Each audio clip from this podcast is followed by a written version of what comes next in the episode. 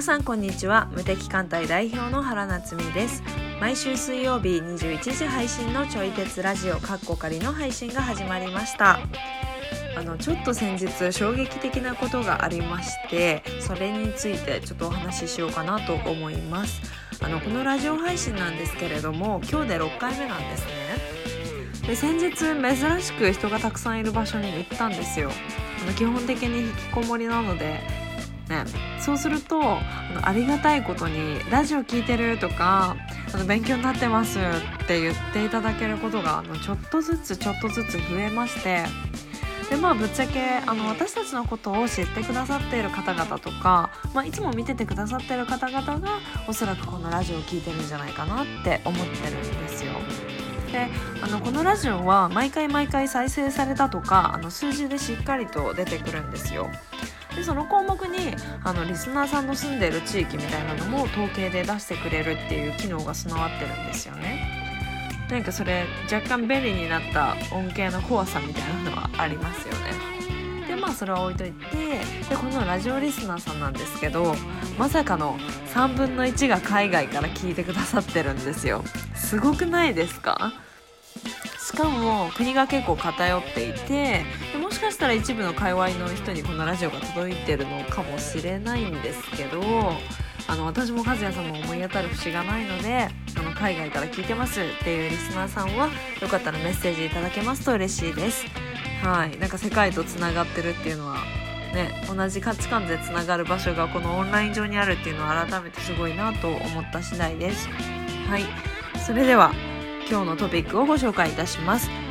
タピオカブームは果たして今後も続いていくのかという考察についてまた一時的なブームで終わらせないために今私たちが取り組むべきことは何なのかというお話などをしております。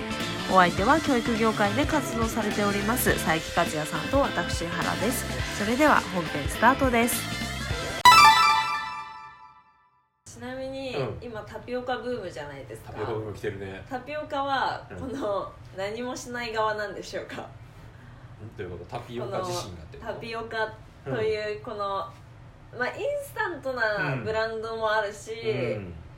なんか台湾とかからなんかうん長年有名なやつをうんこう持ってきたやつとかもあるんじゃないですか、このタピオカブームはどう醸成されていきそう？いうか。どうなんやろ？うななんか私大学生の時に、まあ、すごい流行ってるドーナツ屋さんで働いてたんですよ、うんでその時はうん。もう本当にうん。1時間待ちとかう、ん。もうそんな感じだったんですけど、うんまあ、結局、うん。10年ぐらい経って潰れた、うん。まあ、他のそのチェーン店なんではい全部は潰れてないんですけど、今は全然空いてるみたいな感じになってて、うん。でもなんかそれはイインスタントなものを作るっていうのが、ね、なんかキャッチーなものをやるうんうんっていうのが、うん。まあドーナツブームだったし、うん。うん。なんかそれが目的だったら、うん。まあ、全然ありっちゃあり。うんうん だからどっちを選択するかか自分が。うん。うんどっちを目指すの自分かがやる側だったらはい。ねうんうん。なんか今自分のなんていうかなこれからの仕事のはい。展望みたいなの考えてて。はいはい。でなんか改めてその結局何を目指していくのかっていうのをはい。結構時間をかけて考えてるんやんか、はい。でなんかねもともとなんとなく薄ぼんやりと持ってたじゃ持ってたんやけれどもはい。この考えてるっていうそのプロセスの中で自分のモチベーションが上がってくるのを感じてる。うん。だからこう自分っていう人がポンっておってうでそこからなんかもうこっちに進むのかそのなんていうの何もしない方向にインスタントな方に進むのか、それともブランディングの方に進むのかっていうのをなんかこのそれこそこの点だけでは決められへんなと思って、うんなんか時にはやっぱインスタントな方に行ってもいいしなんかそのなんか右往左往を繰り返しながら、い。ちょっとこうなんか1ヶ月とかね、うん。半年ぐらいかじってみましたみたいな、っん。ていうぐらいの続けなんかスパンで続けたものとかもあってもいいし、なんかそういうこううねうねしながら、うん。インスタントの方とねブランドの方うねうねしながらちょっとずつこのうねうねを大きくしていくというか、うん。ずっとこうブランドの方に続ける必要がないと思うのね。例えばなんか自分の健康を気にし始めたとしてもうもう絶対こう添加物のあるものとかファストフードとかやらないみたいなとかって決めたとしてもなんかそこにずっと居続けるとなんか時にそのインスタントな方に流れそうになった時にこうグッと引き止めなきゃいけなくなるでしょ。でこれ結構ストレスやと思うよね。でそこもあダメダメっていうふうにやってるとなんか傍目から見たらずっとブランドの方におるからい。すごい人みたいに見えるんやけど、うんうんうん。なんか結局蓋を開けてみればその自分の欲求との葛藤が大半を占めていて精神的には結構ボロボロになってたななんかちょっと前もやったっけ？あのビーガンの女性が実はこうものすごい体壊したりとあかそうなんだ。そう生理が来なかったりとか、は何やったっけ？なんかすごい病気になったりとかいしてへ医者からはこのビーガン生活を止めら止めなさいみたいなあそうなんですね。言われてるんだみたいなねっていう状況があってはい。実はその YouTube で動画を出してる時にはこういう食事をしたらいいよとかビーガン生活を言ってたんやけれども裏側ではもう体的に限界が来てたからへだから普通にお肉とか魚とかも食べてたみたいな。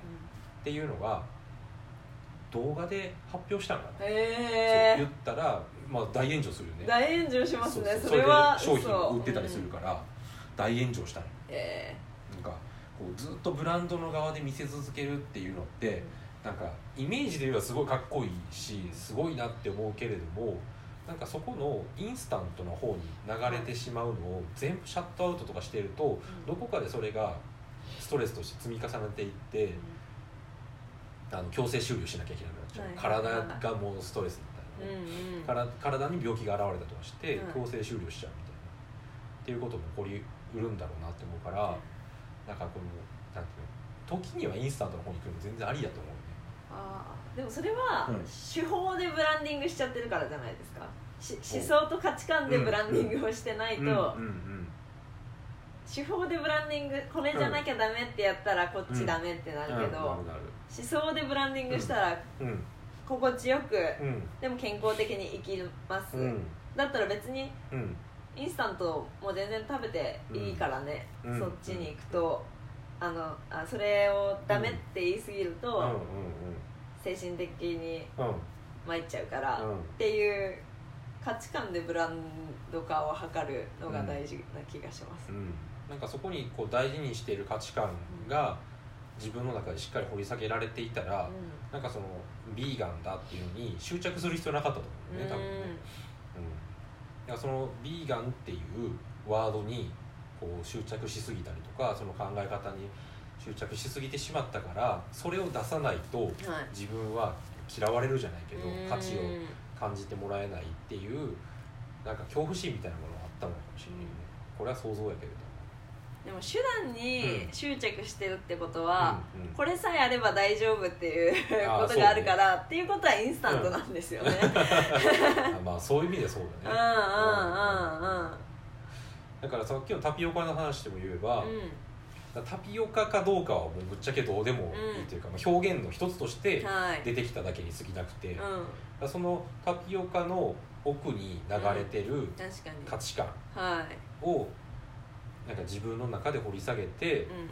明らかにしていくとタピオカ以外の別のものもきっと出てくるだろうし食品以外のもっと別の大きなカテゴリー大きなカテゴリーレベルで違う何かも出していいだろうし、うんうんなんかそこまでこう展開できていくと思うねこう価値観レベルとか、はい。うん、ビジョンレベルとかでやっていくのであれば、うんうんなんか今はすごい注目されてるじゃないですか、うんうん。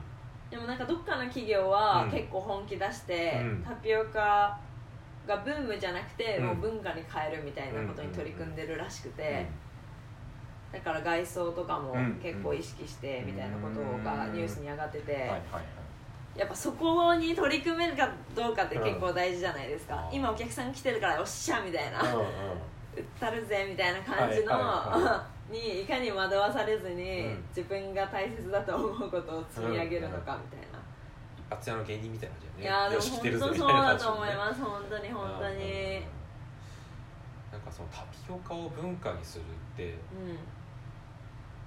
今その話を聞いてふっとイメージに湧いたのがなんかタピオカを文化にしていくときになんかどうなる？なんかただの嗜好品としてだけあり続けるのであればなんか文化足りえるのかなと思う。うん。で例えばそのタピオカっていうものがぶ文化としてなるのであればなんかタピオカのなんか当たりタピオカが当たり前となってるはい。生活だしはい。タピオカがなんかうーん、まあ、ちょっと大げさに言えばないと生きていけないみたいな、あ多分文化にも いろいろあるじゃないですか。そこが目指してるのちょっと待ってニュース出てくるかな。うん。なんかその度合いもこっちがきうん。あのコントロールするもんだと。こコントロールするもんっていうかその度合いのグラデーションも0100にならないのが大事な気がします。ねないと生きていけないそういう意味じゃなくて、はい。なんなんやろう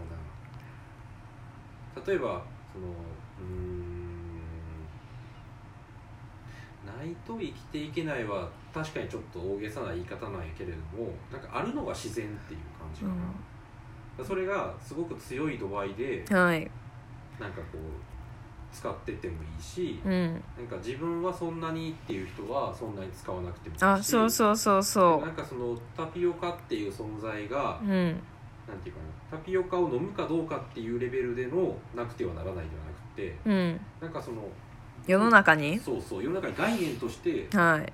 ある文化みたいな、うん。うん、タピオカっていう存在がちゃんと言語化されてるというかうん多分そうだと思う、そういうのを作ってるって書いてあった、でも検索ができないからちょっと見当たんないけど、でも多分タピオカだけじゃなくてなあのか価値観とうん。うん価値観っていうか生活とかとなんか結びつけてた気がする、ちょっと出てこないんで、はい。あれなんですけど、出てこない かなくてはならないっていうのはなんか必需品っていう意味ではなくてうん。例えばなんか俺らは丼っていうものを知ってしまってるやんか、う一回知ってしまったらもうそれを脳内から消すことはできひんと思うんそういう意味でなくてはならないもの、うん。なんか必ずん、あるのが当たり前なもの。あるのが当たり前になってる、うん。だからそれを消すことができないっていう状態、だからそれが文化な感じなんじゃない？文化だ。うん、っていうイメージ、うん。うん、だから例えば日本人っていうのであればなんか和服は絶対知ってるじゃない、はい。人でもね浴衣だったりとか,、うだその日本人っていう文化からは日本っていうね文化からはその和服っていう要素を切り離せない、うん。ななくすことができない、ん。うん。だそれがないと日本っていう文化が出来上がらないっていうわけでは多分ないとは思うんやけれども、なんかその文化の中に生きている人間からしたら和服っていうものをなしにしてこう日本の文化を再構築していくっていうことはおそらくできないんじゃないかなと思う、うんだからそのそれがなくなってしまったらまたなんか別の日本文化ダッシュみたいな感じのちょっとまた違う形で、うん。まあ、それ進化というのか退化というのかはまだ分からへんけど、はい。なんかそういうふうにこう一個のなんか重要な要素が抜け落ちるのであれば文化っていうものが変化してるはずで、うん。うんいやそれを前と同じ日本文化っていう名前で呼べるのかって言ったら、い。そこはちょっと怪しいところがうん。だからタピオカを文化とするっていうのであれば、なんかそのそのタピオカを含んだ何かこう文化が出来上がるんだとしたら、まあ、それは今までと違う文化になるんだろうし、でその文化の中ではタピオカっていう要素は必ず必要なもんだと思う、うん。うん。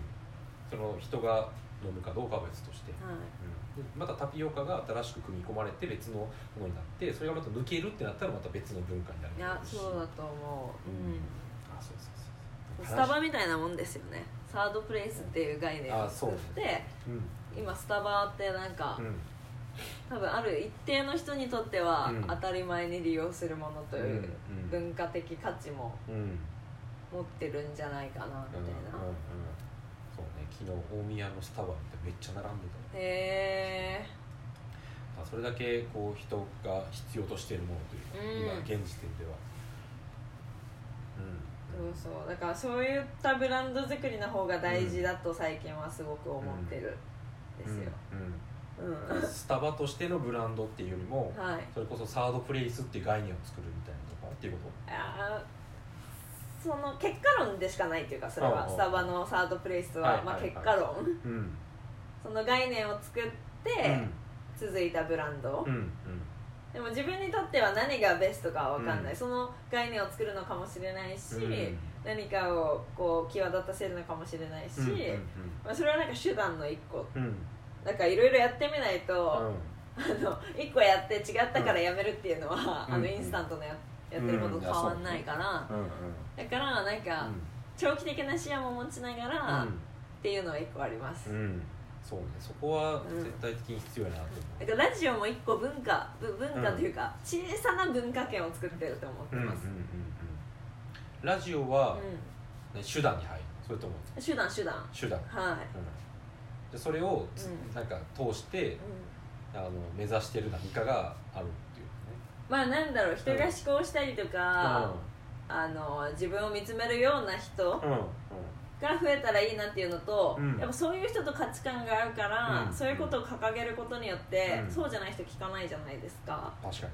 あと声ってさっきも言った通り、うん。人の、まあ、無意識も出るから、だからえこの人今日調子悪くない？聞かない？みたいな,、うん。なんかそういうので人を判断する人は、もう遠ざかっていく。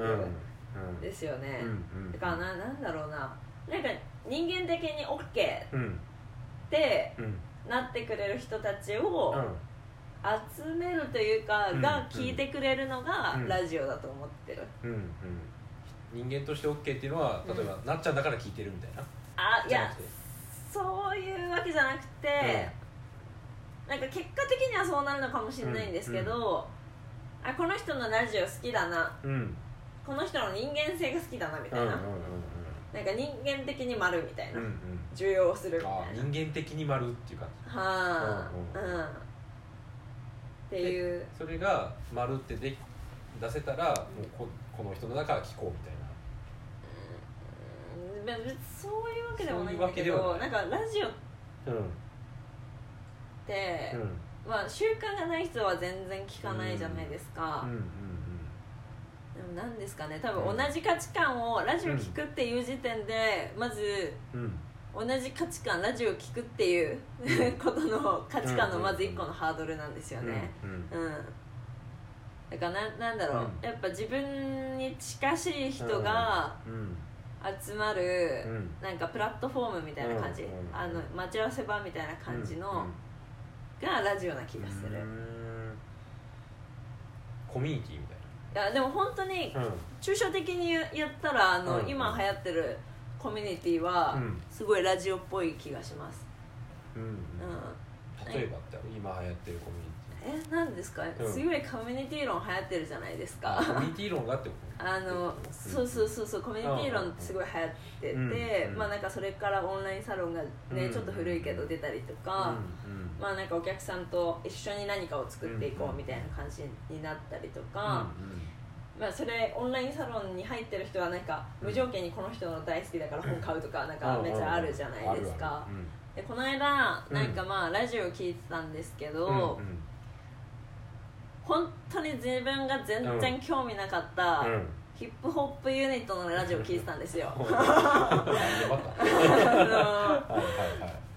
でそれがめちゃめちゃ面白くてマジ得体のし、なんか Creepy Nuts っていう得体の知らないって言ったらめっちゃ失礼なんですけど うんでもそのフリースタイルダンジョンとかめっちゃ流行ってるじゃないですか。フリースタイルダンジョンってなんかラップバトル。何あそういうとこ。もうなんか全然知らないですよね。私も全然知らなくてでも、うん。あそうたなんだろう。なんか芸人さんのラジオ聞いてたら、なんか Creepy Nuts とうん。ちょっと言い争いをしてるみたいな、ほうなんかラジオ越しに喧嘩してるみたいな。ああ別のね。そうそう。っていうのがあって、うん。えなんだろう Creepy Nuts って聞いてみたらめっちゃ面白くって、うんでラジオではそう、なんかだだらだら喋ってる感じなんですけど、なんかこの間、うん。そのもう全然伝わらないと思うんですけど、はいはい。そのフリースタイルダンジョンっていうので、なんかうん。ハンニャさんっていうすごいラッパーの人がハンニャあのハンニャじゃん。ずくなるいや違う違うあそっちじゃないもうなんかなんだろうな。ハンニャさん。ジブラさんとかわかります？あジブでもえっとねジブラはちょっとわかるあーそこら辺のうんなんか多分ベテランなヒップホッパーの人にうん。なんか多分バトルがあってはいはい。戦いがあってうん。で多分トップになった人がそのうん。なんかモンスターっていう位置づけかなだったかな。そのうん。ハンニャさんと対戦できるみたいな、っていうここのなんかレジェンド的なポジションにうん。 Creepy Nuts の人がうん。なっなるみたいなな就任されたみたいな感じのニュースを聞いて、うんでも私よりも全然若いんですよ。ん。27とかかな、うんすげえみたいな、あのラジオの人？みたいな。はいはい。でうんう。んあのなんなら結構ラジオ聞いててうん。人柄は好きだわみたいな、っうんうん。て思ってて、うん。でこの間しかも見たこともないフリースタイルダンジョン見て、でそのこのハンニャさんは引退するから、うんだからハンニャさんと、うん。その R 指定っていう方なんですけど、ほその R 指定とハンニャのううん。バトルがあって、フリースタイルダンジョン。そう。言葉っけ俺。ね。うんなんていうんだろうな。もうなんか号泣みたいな、なっちゃうか？そう。おお。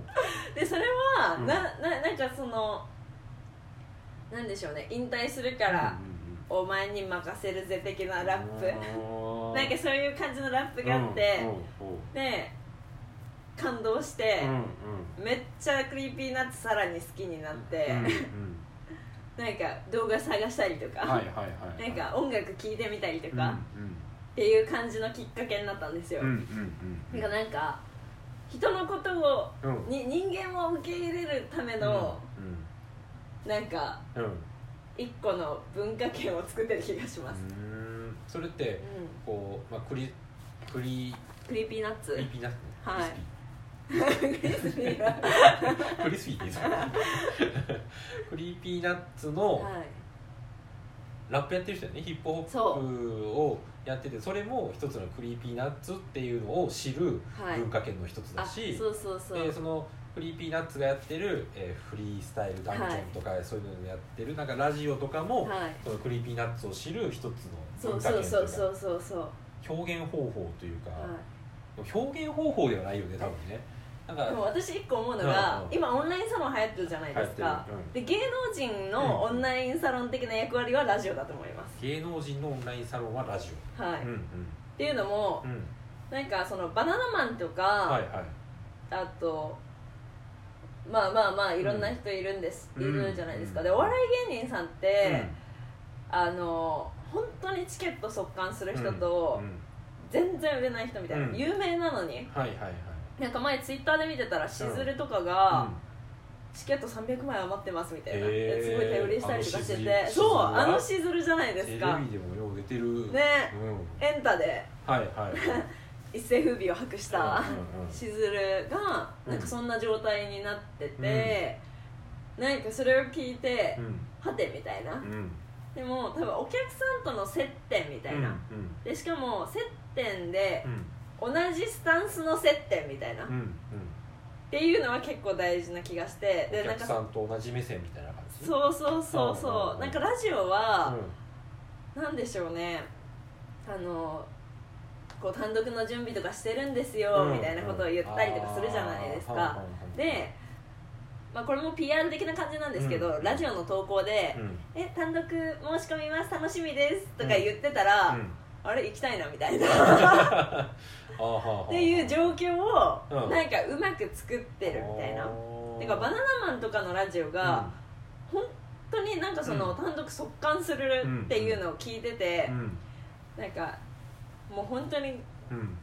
めちゃめちゃ今頑張ってるんだよ、うん。でた速乾するみたいなことをうん。言ってると、マジかじゃあもううん本当に準備しなきゃダメじゃんみたいな気持ちをかきたてたりとうんか、うん。なんか私バナナマンマジで最初全然興味なかったんですけど、ラジオ聞いてるとう、ん。なんかえ見に行きたいとかすごいテレビを見てた時だけやったらあ全然そうならんかったけど全然なかった。しずるとバナナマンが同レベルみたいな感じだったけどそうそうそうそだからうそれがラジオを聞いているとはい。しずるもラジオやってるの？やってないと思います。なっちゃん知らんかったえ知らないや聞いてない。やってないかうん知らへんか、はい。しずるのラジオはない状態で,、でバナナマンのを聞いてて、はい。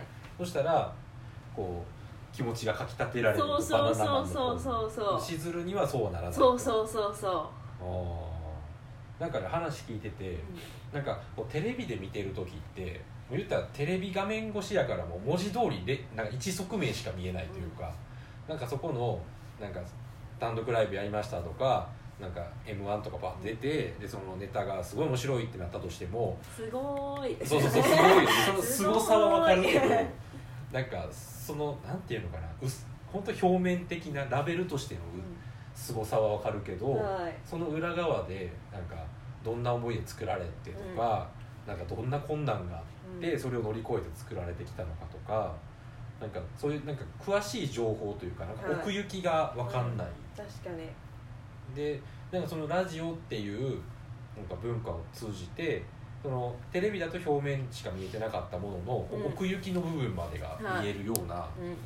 イメージをね話になるのってで奥行きまで見えたら言ったらそこにちょっとなんていうのかなただのその辺の池のうん。池じゃない水たまりじゃなくて実はそこがすごい深くて、うん。めちゃくちゃ透き通ってたとか、うん。なんかよくわからん魚がおったりとか、はい。なんかそういうこう奥行きの部分まで見えると、なんかあの奥行きが見えたから自動的に魅力を感じるわけではなくて、その奥行きの中に自分が魅力を感じるような情報があれば、うん。でも奥行きはそれの一歩だと思います。ストーリーとか、うん。哲学とかを知ると人は興味持つっていうのも一個はあるし、なんなら情熱大陸とか、うん。プロフェッショナルに出たら、うんうんあ商品がもし紹介されたら、うん数億規模 10, うん。10億規模かな？で、うん。なんか売り上げ上がるらしいんですうん。よ、PR 的うん。になんか誰か聞いたことある。うん。でだけど多分それだけだったらインスタントじゃないですか、うん。うん情熱大陸かなんか出て、この商品特集されてて超いいな、でも、うん。その落ちちゃうじゃないですか、でもラジオはその N, N 対1じゃなくて1対1みたいな。N 対1じゃなくて1対1 N 対1っていうのはそのうん。テレビがこのマスに向けて発信してるから、だからその一人のバナナマンがうん。無限なる。はいはいはい多分ナンバーの N かな。うん。無限なる人数に対してうんうん。発信してるみたいな。それがテレビ。はい、うん。だけどラジオは自分に話しかけられてるような感じがするみたいな。ああラジオもうん。一応 N に対してやってるじゃない、うん。やけど、うそれがうん。こう自分一人でんはい。話しかけられているかのように感じる。そうそうそうそうそうそなんか LINE アットみたいな感じだね。うでも本当にそんな感じ1です。対1のトークルームが用意されてるはいはい本当になんかだから、うん。一気に勝手に親近感湧くみたいな、えー、それはどの辺でそう感じるの、えー、なんどういうところで？だろう？ラジオうん。そう感じるのはでも自分が、なんかそのななんかまあラジオで話すトピックとかもそうだと思うんですけど、多分共感できるようなこととかを発したりとか、うんまあ、実はねこういうことがあってねっていう、その共感部分のなんか感性をうんうんって刺激されるのかな、共感部分の感性を刺激されるの。なんかテレビだったら面白いことインパクトがあることたくさんの人に見てもらうためにっていうことがあるんだけど、うん。そうじゃなくてもっとニッチな人に自分のことを知りたいっていう前提の人に対して届けてるから、いや多分そういう部分を喋ってるツールになってるんだと思います。だから多くの人が興味を持つかどうか分からへんけど、はい。例えばバナナマンの日常的なあーでも本当テレビで放送されへんような。今日何食べたとか。はいはい。はい。そうなんだみたいな。うんうんうんでそういうところを聞くと、はい。ちょっとこう心にひ響くじゃないけどなんか響共感くじゃするとないいうか。けどうん。なんかまあ近くの人になっていくみたいな、うん。あバナナマン昨日何とか食べたんだ。うんとか。私も食べとったみたいそうなそうそうそう。うん。なんかその人の食べ物を知ってるって結構な近しい人じゃないですか,、うん。確かに確かに。うん。で多分そういう状況を作ってうん。いて、うん。それとかなんかそのテレビの裏話とかする、うんしたりとか、あの時実はこうだったんだよとか話してると、うんその状況をテレビで見ると、うん。うんああの時言ってたやつみたいな。あなー。なんでしょう、なんかその自分だけ知ってるじゃないですか、うん。そのマスに向けて、うん。まあ、自分だけじゃないんですけどね全然。みんな知ってるどっちもマスなんだけど。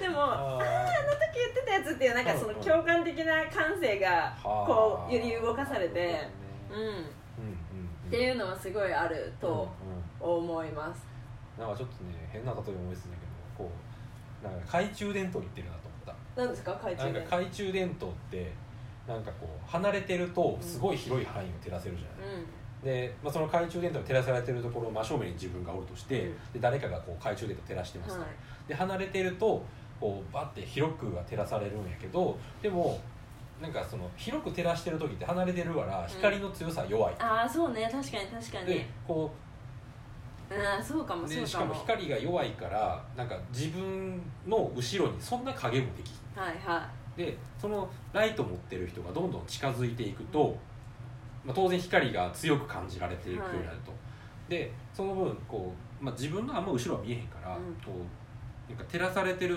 視野もい。は距離が近くなってくるはそれだけ狭まるじゃない、い。はいでそれだけこう情報が絞られてきてうん。でしかも自分の後ろにできる影がめちゃくちゃで大きくなるうん。いやー確かに確かに。その影の大きさがはい。なんかさっき言った奥行きみたいうんなうんうんうん。でその奥行きを出すためにはある程度近さが必要で,、で近さが近くなればなるほどそのライトで照らされてる範囲もどんどん限定的になってくる。うんはい。だからそれが一つ錯覚みたいな感じで、本当マスに発信されてるんだけど自分だけに発信されてるように感じる、うんうんうん。はいはい。そんなイメージ。